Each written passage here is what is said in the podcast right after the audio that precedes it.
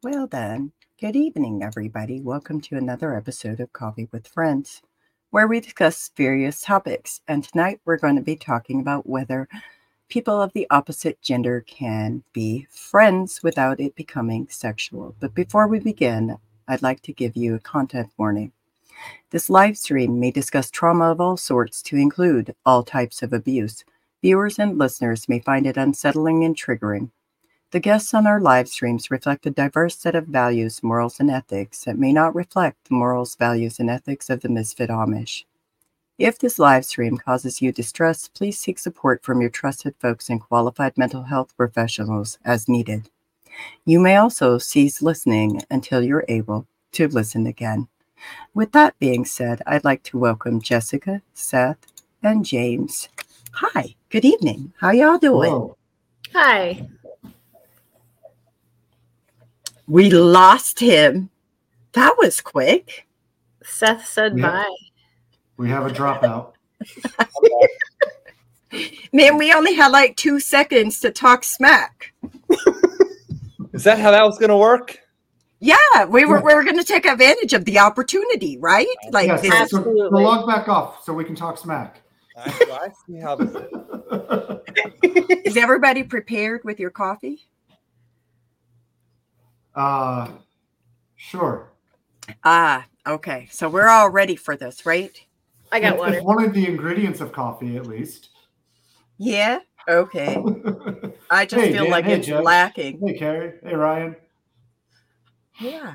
I see Ryan is listening. Hi. Hi, Carrie. Hi, Judge. And hi, Dan. Welcome, everybody. So, Jessica, why don't you tell us a little bit about yourself in Um, 30 seconds? in 30 seconds. So I left a conservative Mennonite background and um, I'm a special ed teacher now. Still live i- very close to the area that I left. Um, yeah. Well, I'm really glad you're here and I'm glad you could join us tonight. What about you, James? 30 seconds or less. Who are you?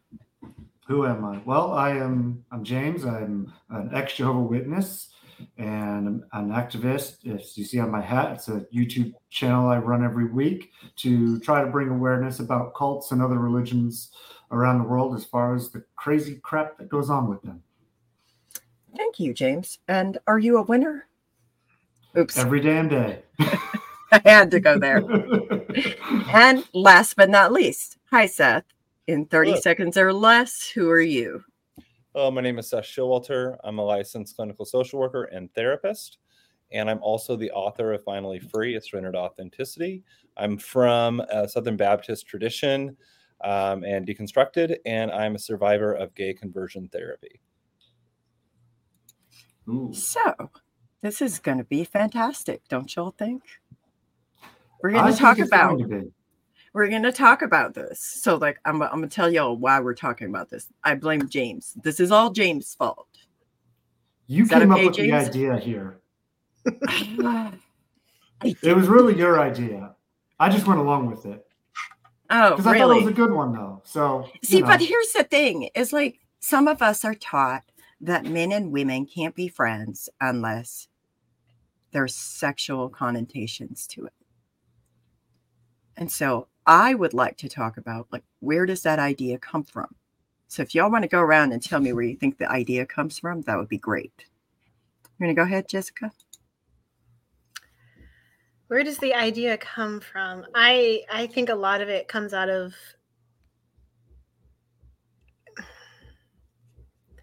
viewing people as objects or something to be feared. I think that's part of it. Where do you, okay, so if you're you're saying if you view people as objects, that's part of it. But like where do you learn that? Why would you look at people as objects? If I speak from personal experience, it came from being taught from a child up. You know, Yeah. you're taught from a child up that like the opposite sex is dangerous. You could potentially cause yourself or them to stumble and things like that. I Oh, think it's you don't want- there. Are you trying to say you didn't want to be a stumbling block? Where does that come from? I mean, I have heard that before. But where did you learn that? I wonder.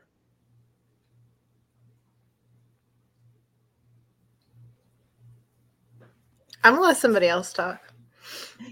Oh, Jessica feeling on the spot. Okay. Well, we Okay, can go I'll- at I'll jump As- in. How about that? So I feel it came for me personally from the religion I was raised in. And, you know, that's one of the biggest issues with religion is the impositions they put on everybody's life. And I was always taught you can't be friends with somebody of the opposite sex without sex happening in that relationship. And so you always have that stigmatism of that in your head growing up. And when you're born and raised into a religion that does that, you're going to think about that when you're alone with somebody else. It's just going to happen because they tell you not, they constantly tell you how bad it is, not to do it. And that's all you think about whenever you get in those situations. Mhm. Mhm. Okay. So that's all you think about. But like, so I think like what Jessica was getting at is like you didn't want to be a stumbling block. So like for me, I, I personally was taught how to walk, how to talk, uh, make myself small. Don't Mhm. sway your hips so much. Don't um, talk to men and boys too much. Like don't I'm looking around because I have a little booklet that I have here that I could read from that has some very interesting ways in which, you know, we shouldn't climb on ladders in front of boys or men lest we entice them to lust after this. And even if you never knew it, you're still enticing them to lust after us. Like we're the fault. Like it's automatically our job to not only monitor us, but also control how men and boys perceive us.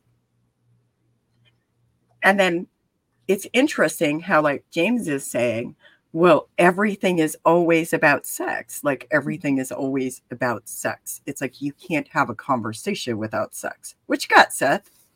Okay. So Here we here we go. go. It's gonna be good. Well, so the first thing that comes to mind is purity culture. I mean, Mhm. I don't know if you guys know, but uh, there was a book that was written that was very influential in Christian circles called I Kissed Dating Goodbye.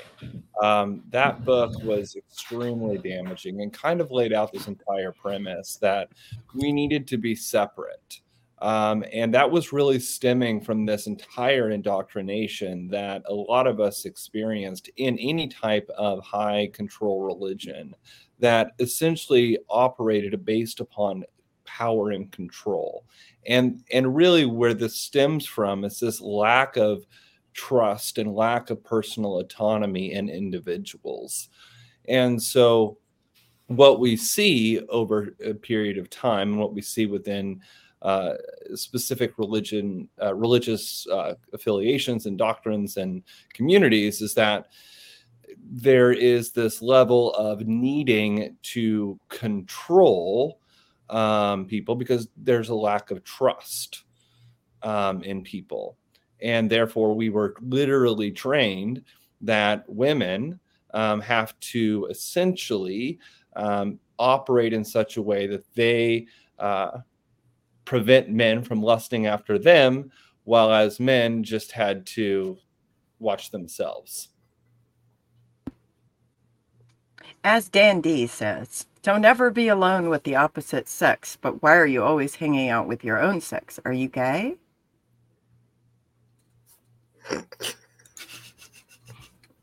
Well, in some instances, that people are. Some of us are gay, Dan. Hi. Hello. I feel so personally attacked by this comment. I, I do a little bit too. it's okay. We love you, Dan. We love you. It's great. But no, he's Just- right though, because that's that is the kind of uh, tropes they use on you. It, it especially It's the you're not- rhetoric. hmm yeah, because it, it's like it's like a almost like a personal attack, and that's what it really is. You know, or if you even if you are straight, what are you gay? Kind of that, that's how it's always been, and you know you you get defensive about it, and you're like, oh no no I, I ain't gay, you know, and it's just like then you're on the defensive, and everybody's like getting on you. Okay, so why are you doing this then? You can never please these people that do this to you ever because there's always going to be something they're going to use to attack you with. Because the goalpost is ever moving. Is that what you're getting at? Exactly. The Yes. goalpost is ever moving. It's never quite enough. Or you're always just a little bit too much. I mean, I know I am a lot, but if you need less, please go find less. It's great for you. And maybe that's what you need. But also, like, so when when you're like this closeted gay kid inside of an environment like that, how does that affect your ability to build relationships? Or even if you're like because because when you're when you're sitting there and you're talking about this this whole idea of like if you're hanging out with your same gender folks then now are you gay so then at that at that point i have to ask like how did your church talk about gay people because it's almost like being gay was used as a very negative thing. Hmm. Oh, gay people in my community, in my former church, was such a stigmatism. I mean, we literally, so there was this one guy I knew in the neighboring congregation, and he was obviously gay. And they, and I, when I say they, I mean like the elders in the congregation basically did like a their version of a gay conversion with this guy. Because I remember being told how they would try to train him how to walk like a man and talk like a man and you know be more manly and masculine and Seth is smiling. Is that part of what I don't know what gay conversion therapy does at all? Is that along the same lines of that? It, well, gay conversion therapy really varies greatly. Uh, there is no core modality for this type of therapy. Uh, however, it's not too surprising. Uh, and so I just chuckled because, like, I didn't have like them teaching me how to walk and talk, but I definitely had them desensitizing me to the sights, sounds, smells, and scenes of the gay community, um, and then trying to desensitize me and deprogram. I mean, reprogram it. So, you know, it it really depends upon where you land um, in regards to what they're going to do. But it, yeah, I mean, that's not too surprising. Yeah. And so, anyways, they eventually got him to marry. He, he eventually got to the point where he married a woman, but I think, and this is just my personal opinion, I, I could be wrong. And if I am, I apologize. But I think the woman that he married must have gone through something similar too, because she looked like she was a butch in a relationship and it was like the most masculine woman he was able to find to marry to balance him off to be acceptable in that community. Now, like I said, I could be wrong. I'm not trying to be, you know, judgmental or anything of him, but you know, being in that religion, it's very hard to please the leaders, especially if you are gay or anything like that. It sounds like there wasn't really space for him No, not at as, all. as he was. Definitely not. He was supposed to not exist. He was supposed to comply with the on demands placed upon him. But then, how does that affect the ability to have meaningful relationships? I know for myself, I was terrified to have a relationship with pretty much anybody, but particularly the opposite sex, because you always had that fear of like, oh, maybe your facial expression is wrong. Maybe you're walking wrong. Maybe you said the wrong thing. It's just a lot of anxiety. And I know personally, we were kind of told to be shamefaced all the time. You know, you see a man, you look down, you put your eyes down. You can't have a relationship if that's how you're viewing the other person. It's really objectifying, I think. Mm-hmm.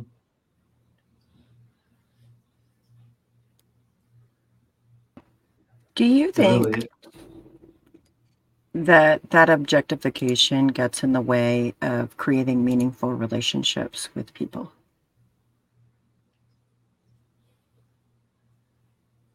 How so? 100%. You can't have an an equal and fair relationship with someone if you're viewing the other person as an object. You got more to say about that? Like you I'm just the saying. when you said that. Say what? Well, it's the way you Well- sipped the coffee when you said it. Um, we actually talked about this a little bit earlier when you did your TikTok live this morning.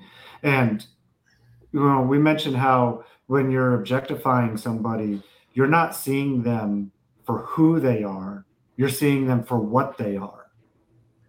And when you're doing that and trying to have conversations with that person, you're not trying to really learn about who they are.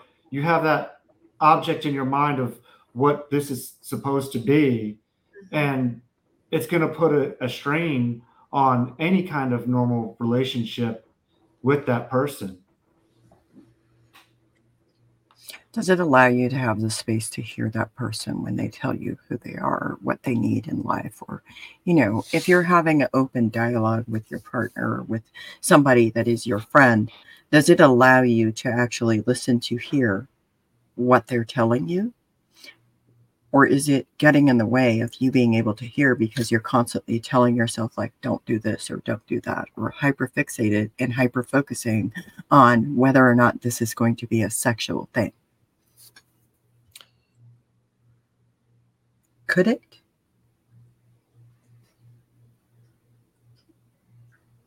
What, Could- Seth? Well, it, it, it's complicated for me because you know, I mean, I'm not straight, so I mean, are we talking about the context of heterosexual relationships? But I mean, yes, for sure. I mean, if if, if an individual is trying to live um, according to their belief system and they're trying to do it in diligence, um, absolutely, it can create obstacles because they're less concerned about the individual and they're more concerned about following the rules and adhering to some type of moral code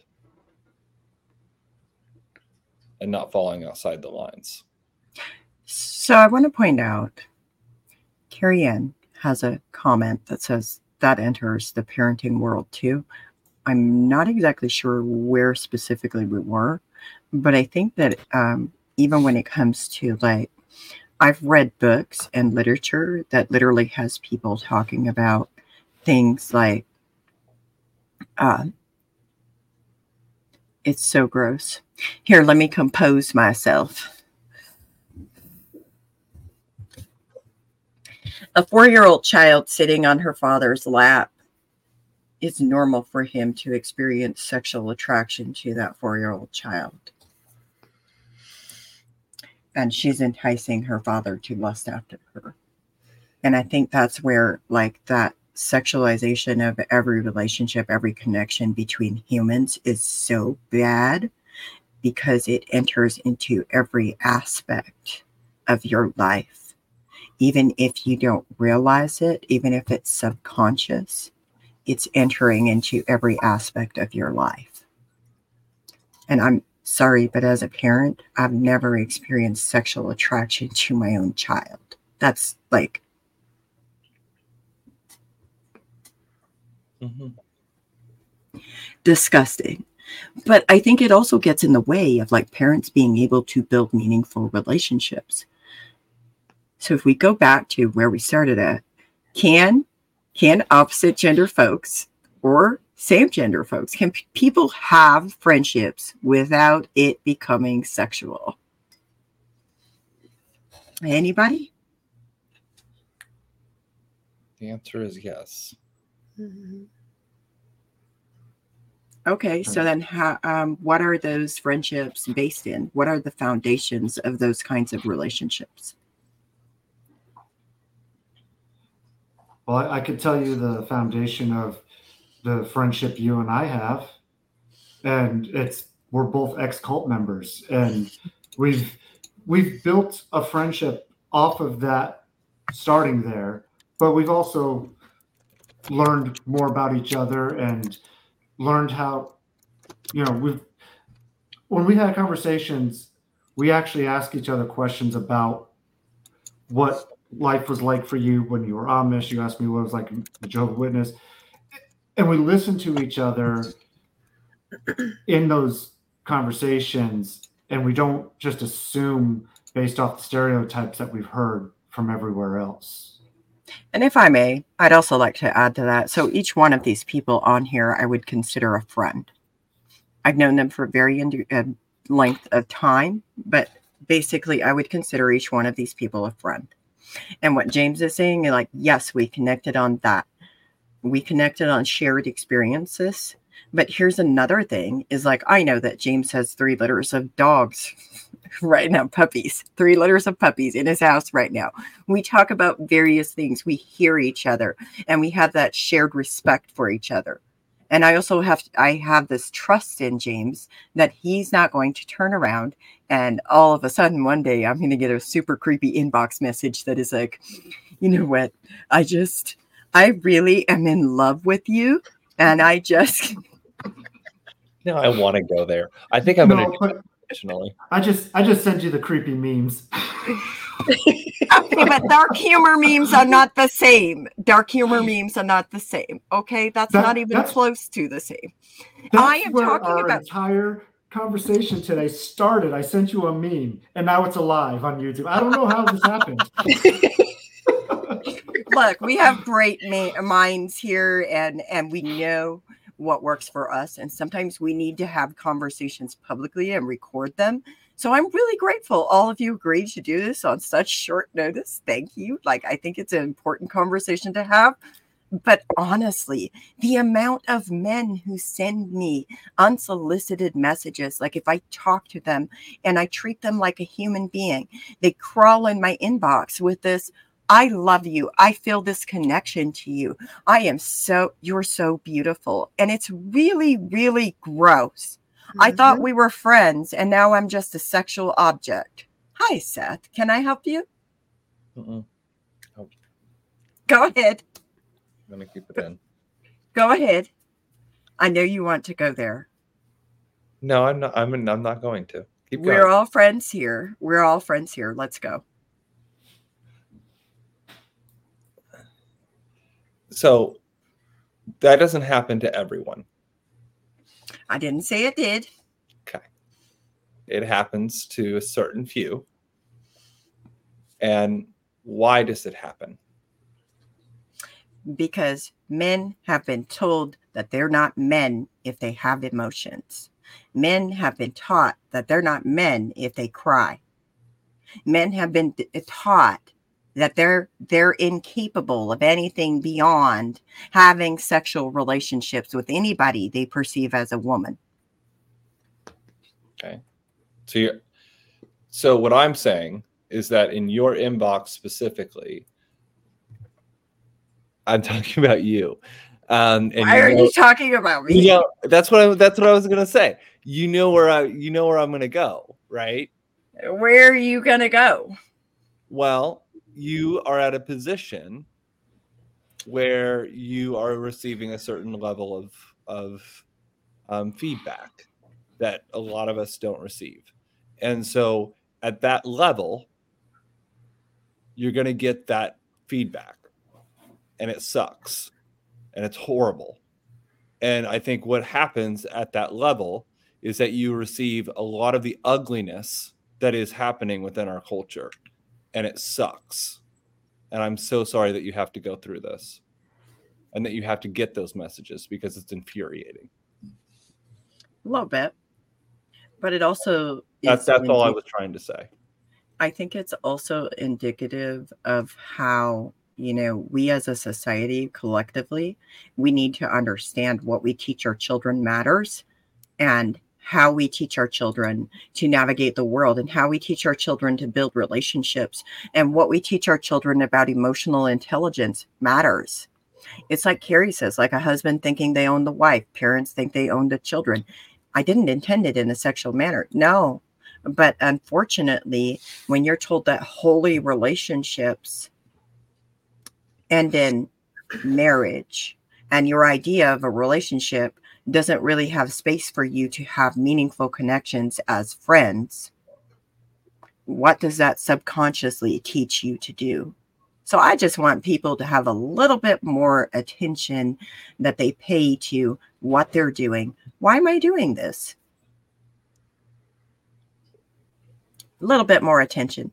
Is it okay for you to have friendships with people that are of the same or the opposite gender that do not revolve around sex? But how do we get there as a society collectively, Seth? Like, I'm I'm asking this question. I'm going there. How do we get there collectively as a society? Well, well, we get there collectively as a society by the results. I read that comment. We we get there as a result of society by the dix. De, you can take it down by the destigmatization um, of.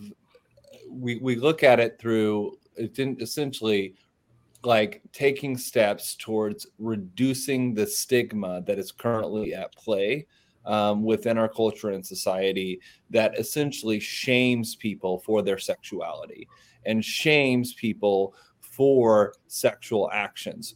You know, and, and this is really interesting. Um, even if we compare it culturally speaking, I think that there's something big to be said about this looking at a cultural context for example, like let's look at what's happening in the US versus other countries. Um, for example, sexual expression and things like that are very much more open um, in other countries. And I'm, I'm really curious to see, I don't know, um, but I am really curious to see do these trends um, continue to float in those other countries? Or is this a specific American phenomenon? And is it because we restrict so much um, of you know sexuality and what that means. And then also as part of that um, are we also looking at you know well crap i'm going to lose what i was saying. But just like shame. There's so much shame around sexual actions in our culture and there isn't in other cultures. And mm-hmm. i think that, i think that plays a big role i'm going to say this. I lived in a country and have been in places where people viewed nudity as just a human state, mm-hmm. nudity in public places. And there was a whole different environment around the way that sex was viewed, approached, and taught. And I am grateful for that experience. I think it does affect how you teach your children when you experience something like that versus American culture. Um, but I want to go back to Lynn's, Linda Joy's comment.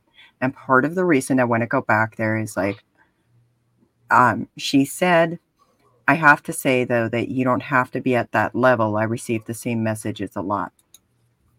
Um, I literally know people who have had, and, and this is particularly a phenomenon for, for women and AFAB people they experience this repetitively.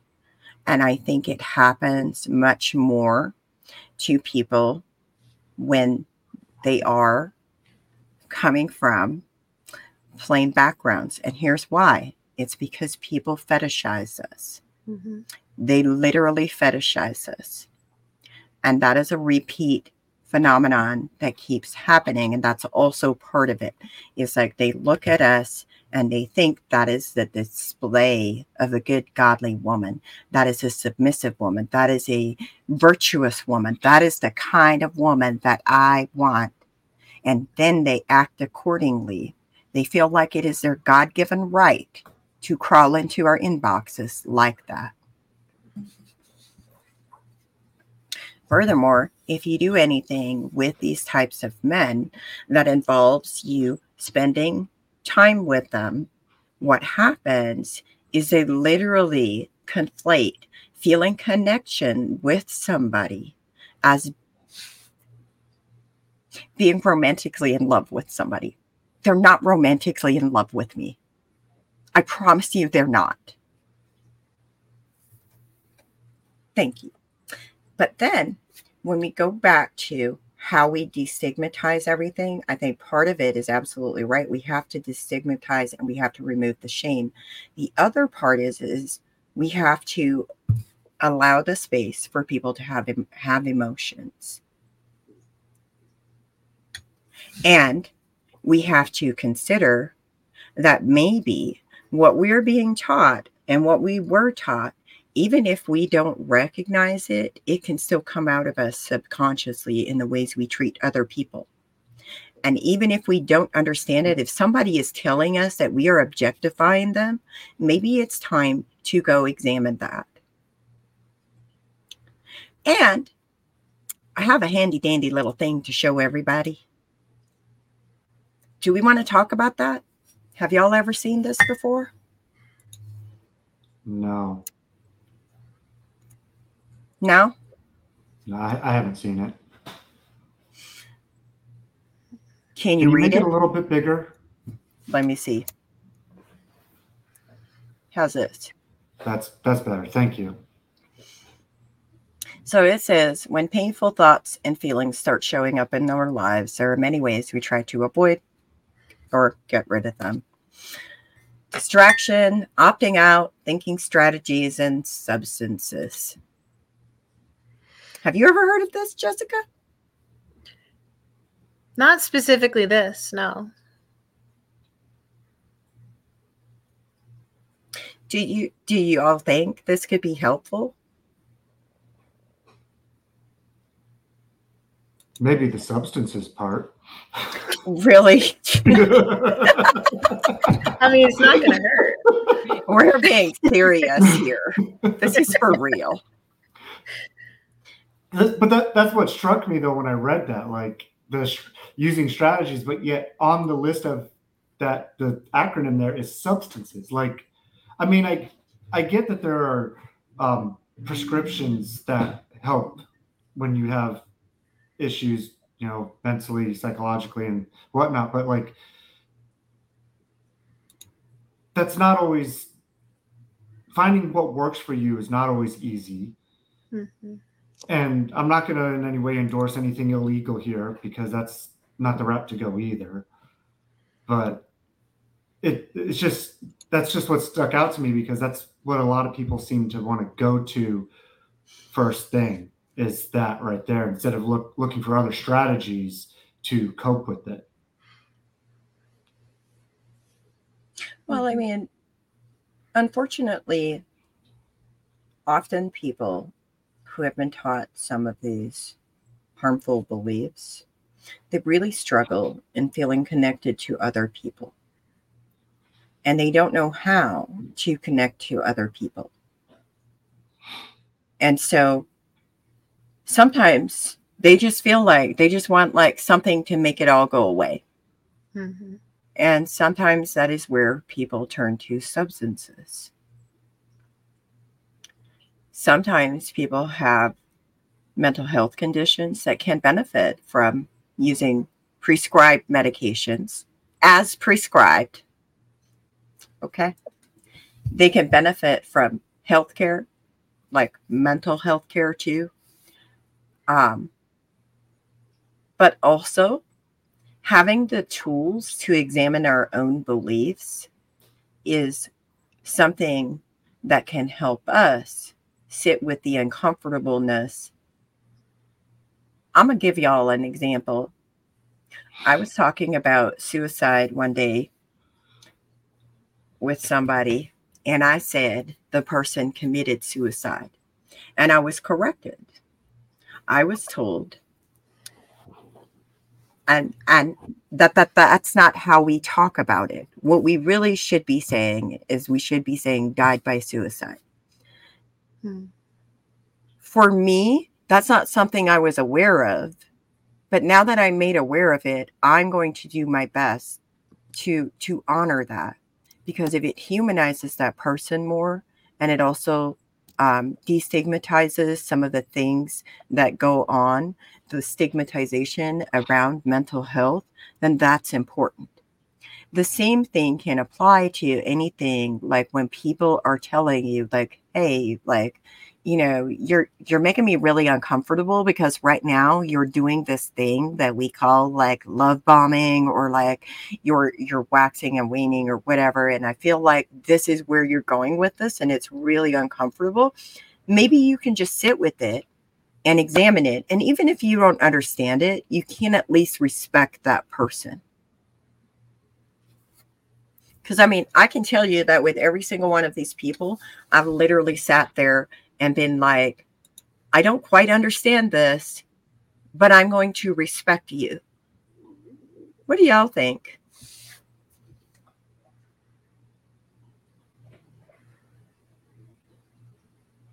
I think that's a healthy part of any relationship. There's always going to be things that you don't maybe identify with or understand, but having space and respecting that person, I think that's healthy like equal respect and honor, even if you don't understand it. That's where I think a lot of people lack anymore is trying to understand others, trying to have that, you know, respect for them enough to understand where they're coming from and why they're coming from that position. Mm-hmm. What do you think, Seth? You're just sitting there. You just showed dots, so I'm just on. I'm just on a roll.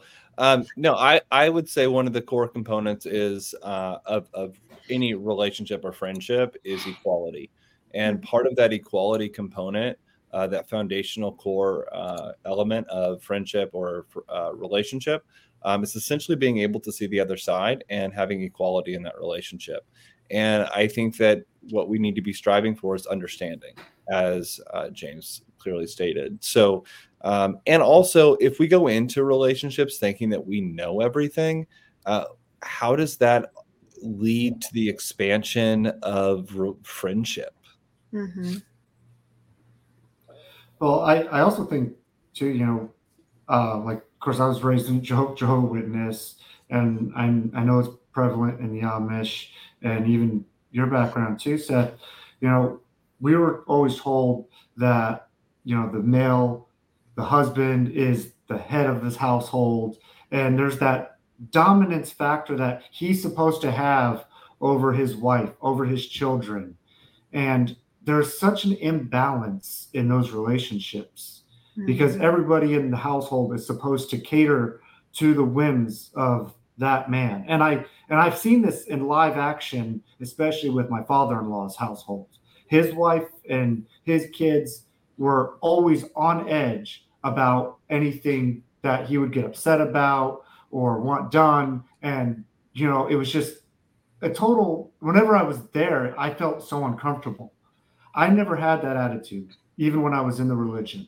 I always felt that my wife was my equal, not somebody that I need to lord over and, you know, be a domineering force towards. But those attitudes are still prevalent in the religions and breaking free of that, you know, I, I found it easy to break free because I never thought of thought of my wife that way. But for others, when they're caught up in that, they can't break free of that to see others for who they are. They still have that attitude. Well, I'm the male. I have the you know last say. I've got this dominance, even in situations where they're not at home and don't have any real say in anything. Mm-hmm.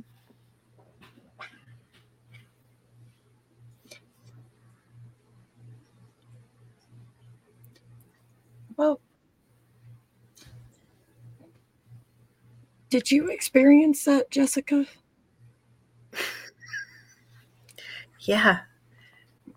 Yeah, in a thousand ways. But I was specifically thinking tonight about the way that we couldn't even go and talk to another man in the church. We had to talk through either our brothers or our father. See, like I want to point this out though. It's like once I once I went with the young folks, so and even before I went with the young folks, if we were just informally at the house, then we could talk to other men somewhat, but we were only supposed to talk certain ways and Mhm. walk certain ways and all of that. But like, yes, the father was the head of the household. And and that whole thing that James was talking about, that existed in many homes. hmm Uh, but I always find it interesting how like there's there's this difference between like the amount of control that like Jessica experienced versus like what I experienced. But I was also old order Amish, so so it's it's interesting because it was like a different kind of control, but it was still control. hmm I got a question for you, Jessica. When you say you had to speak through your brother or your father, what did that exactly mean? if we had any concerns, if we had ideas about something, um, even something as simple as I was in charge of like gift baskets for people that were sick in the church. And if I had any questions, if I had any questions about where the money was coming from, I had to go to my dad or my brother and have them go to the man in the church and relay the concern and then bring it back to me through my father. I could never go you- and speak to a man. No, no. Like, here's the thing: like, we didn't have like necessarily. We would be allowed our our allowance. Like, if we were supposed to go to the store to buy something, we were given this amount of money, and we had to account for every like dime, right?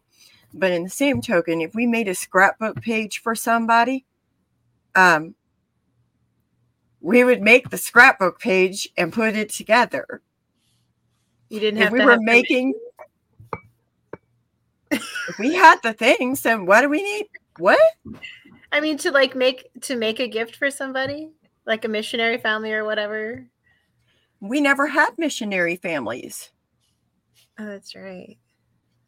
What are you talking about? No if somebody had an adverse incident like let's just say they had a farm accident or there was a buggy accident or something people would people would bring cards they would do all of these things. Like no it wasn't a like you had to go like get like all this whatever whatever. If they did like a bake sale or something then it was perhaps organized like that. Hmm.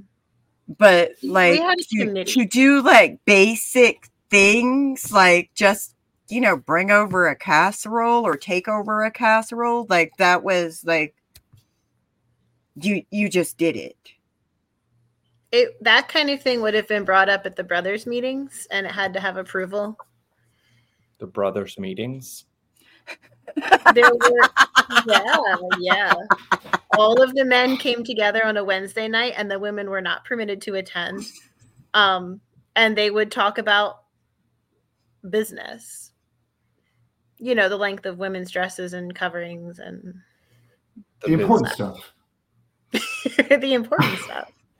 The But yeah, the women stuff. were never involved.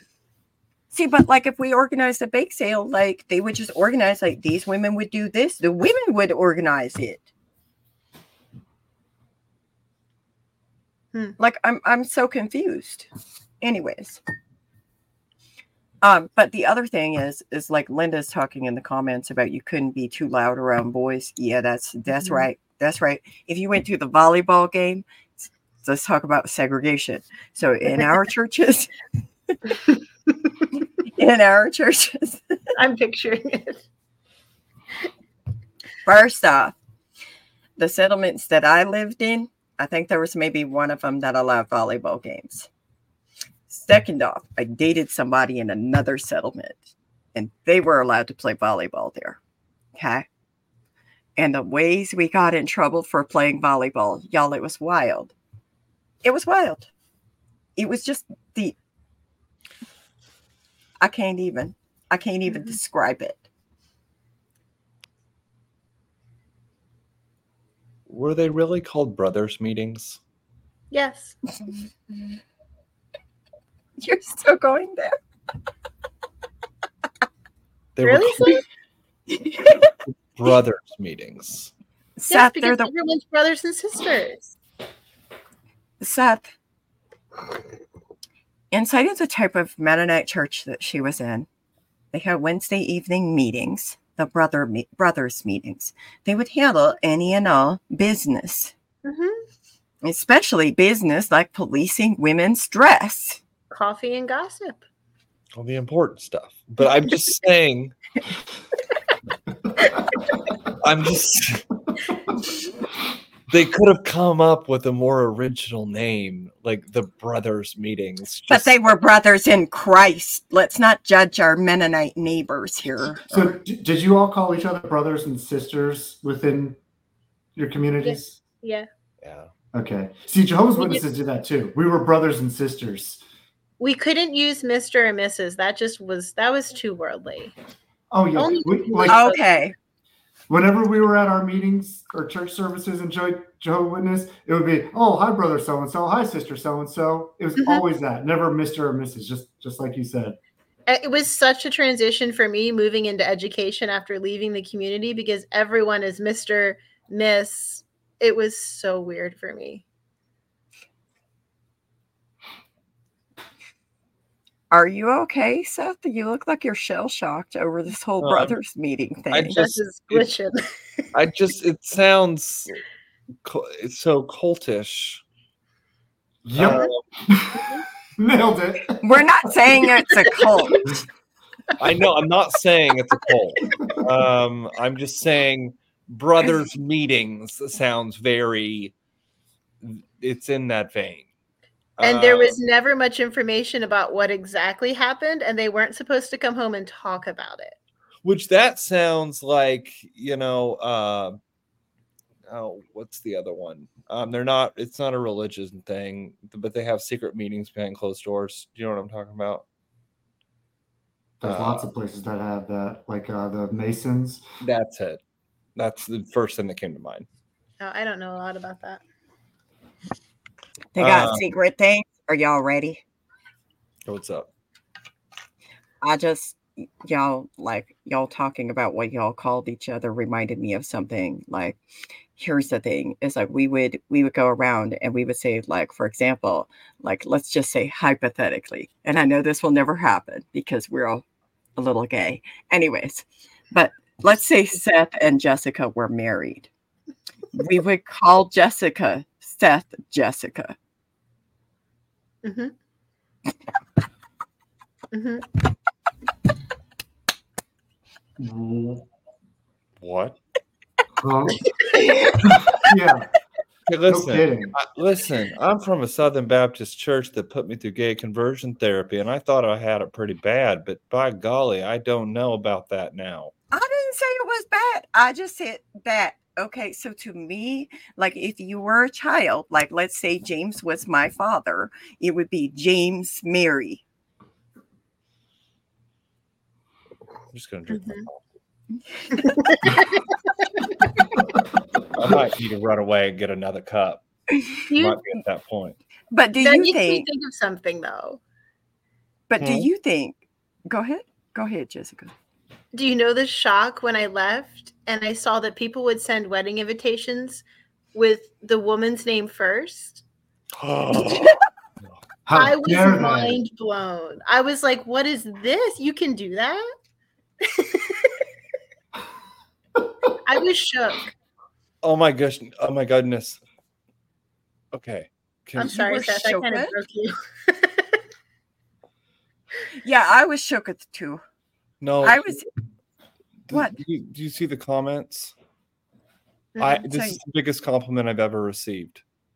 The the second to last comment. Do you see that? Are you talking about this? So you're gay or not? That I'm means that I'm passing as straight. That's the biggest. I don't think they're asking about me. I don't think that's a question. No, I think but- they're talking about me. Um, I just I just, I just want to So- know, like, do y'all think that the way we talk about uh, people, like we call people our brothers, and we have this whole idea, um, that that like people, um, you know, we call our daughters by their or, or children by their father's name, and then once they get married, like the sons, they they now have their own name, and their wife is attached to it. Do you think that that does something to the way people think about each other and could it affect their relationships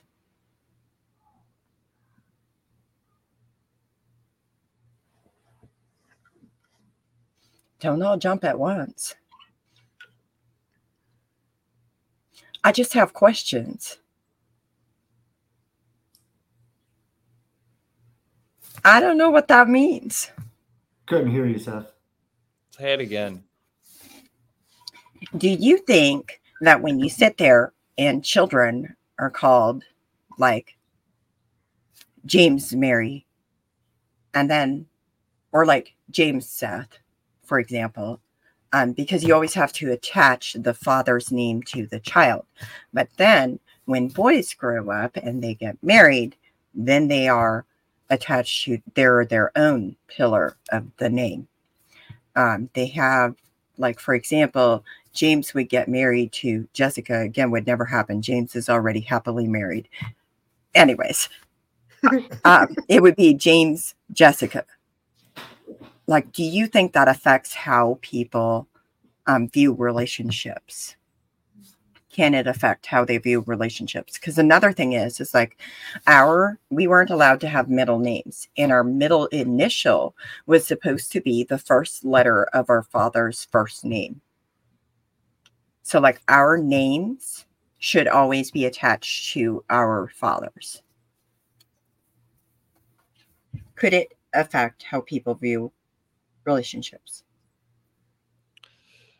Well, it kind of strips away personal autonomy and identity.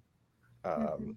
It makes it so that the person is attached to the other person to where they are essentially their identity is wrapped up in the man uh, rather than being individualized. And therefore, when they're considered or looked at, they're just deemed as being part of the other person, not themselves. Isn't it kind of like ownership, like a symbol of being owned by someone else?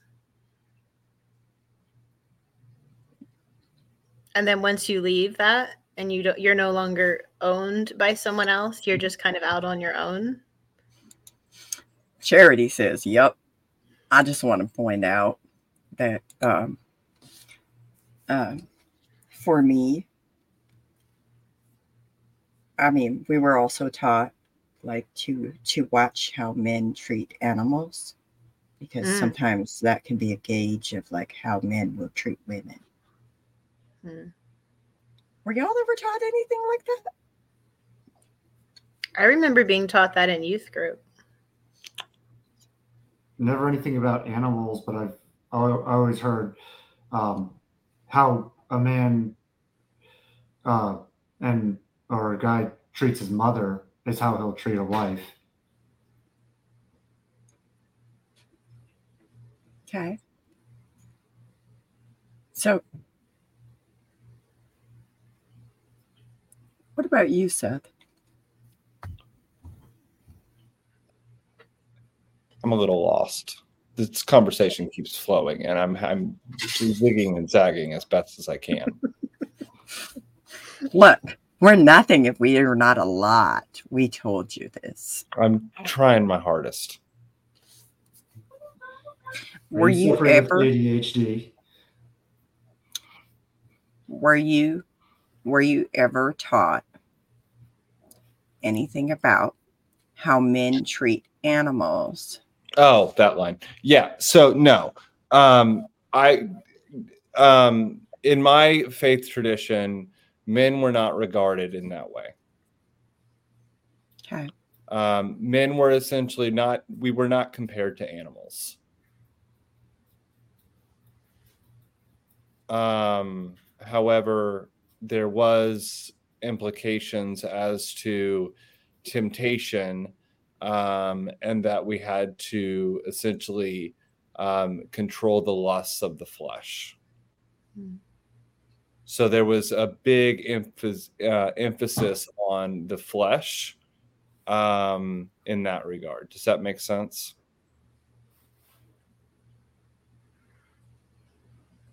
I hope I answered that. Yes, yes, that makes sense. What about like James was talking about, like how how people treat their mothers? That was supposed to be a gauge of like what kind of a husband they would be. Read. Yes. So that is definitely a thing. Yeah. Okay.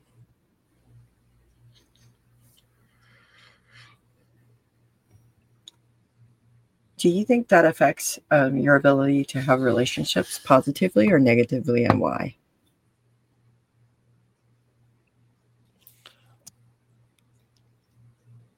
I think it affects in just which part, what James said or what I said. Both. Um, what I said, I think it negatively impacts because we're essentially told that we can't control ourselves. Um, and we're essentially told that we are nothing um, but lustful, like lustful uh, people that that are are at the will of the flesh, um, and therefore we, um, you know, uh, hmm we're, we're nothing more than than just lustful people. Um and i think that that's demeaning. Um in regards to what james said in regards to looking to your mother as a way to um kind of know how you treat your mother will kind of be an indication of how you will treat um, a future spouse. Um i think that there's some application there Okay. does it hurt relationships i don't i don't know Fair enough. I just wonder what you thought of it, but also I, I wondered if like the whole um, being taught like you're a lustful, sinful person and you can't control yourself and all of those things. Like, do you think it's dehumanizing people?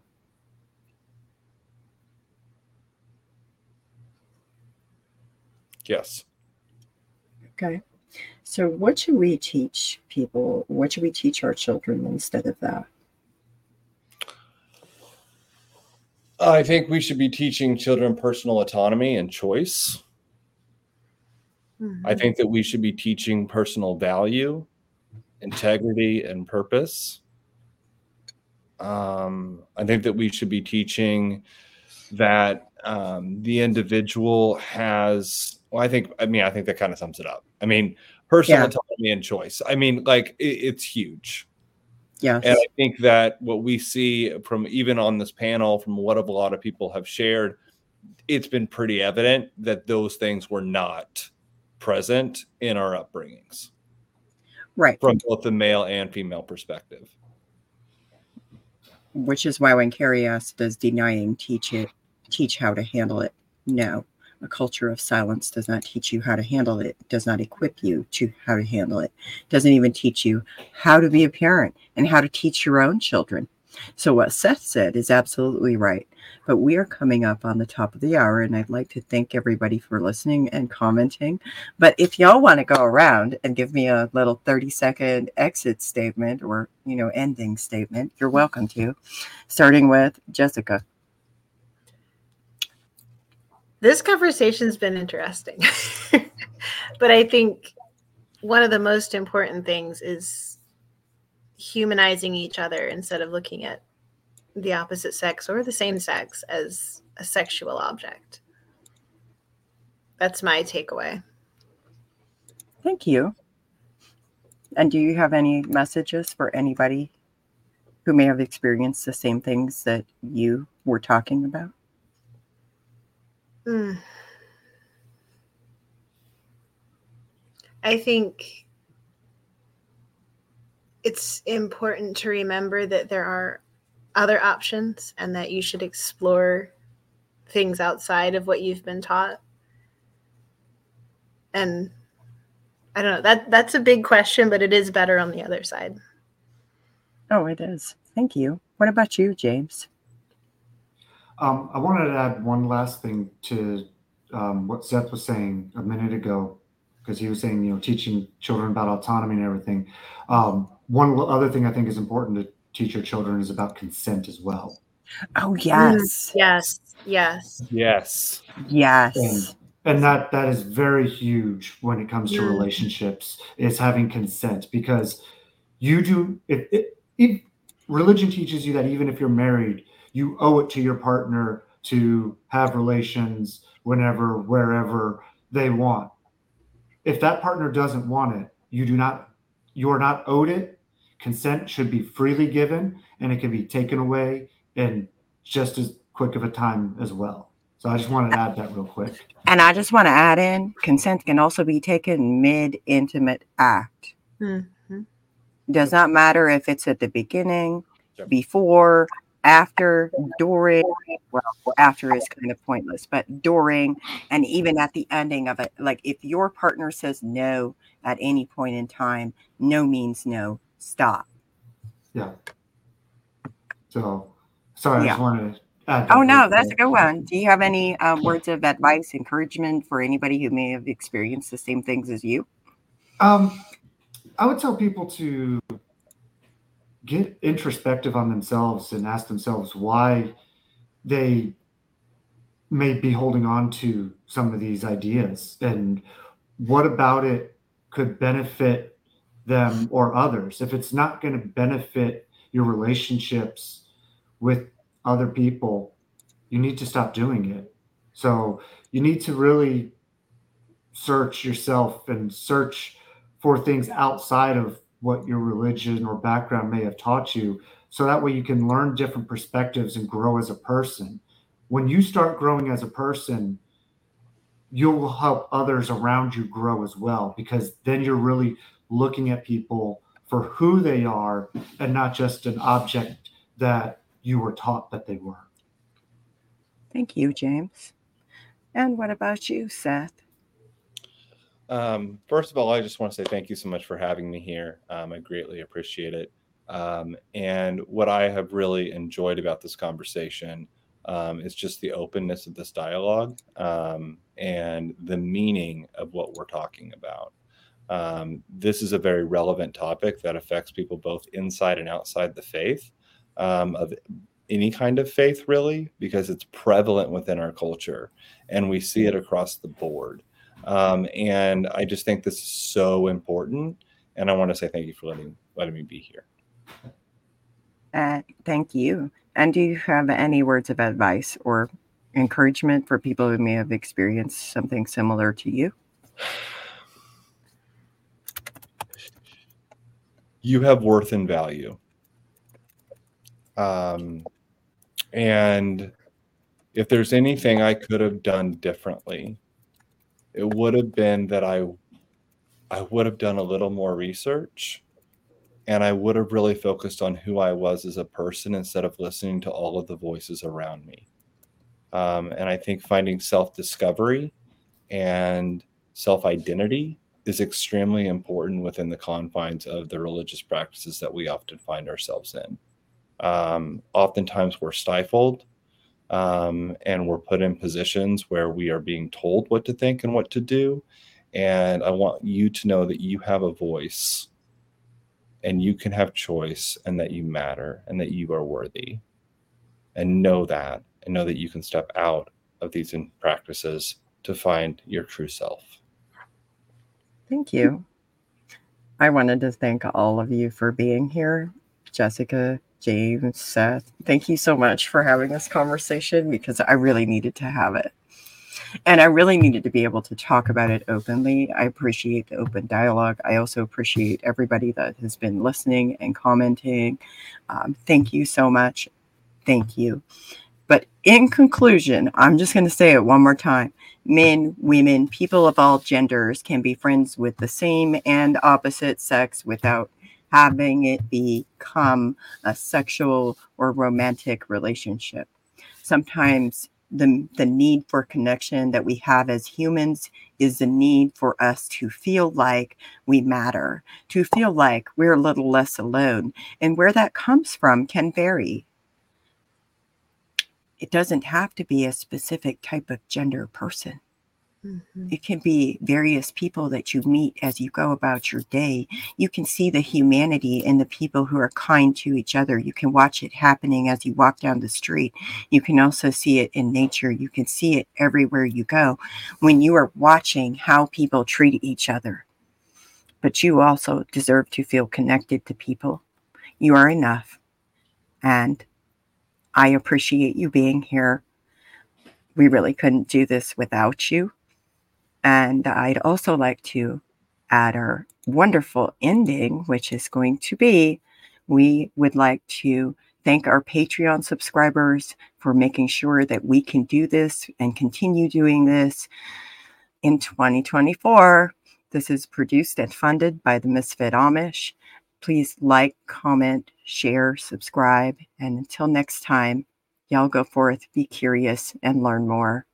Live your best lives be you.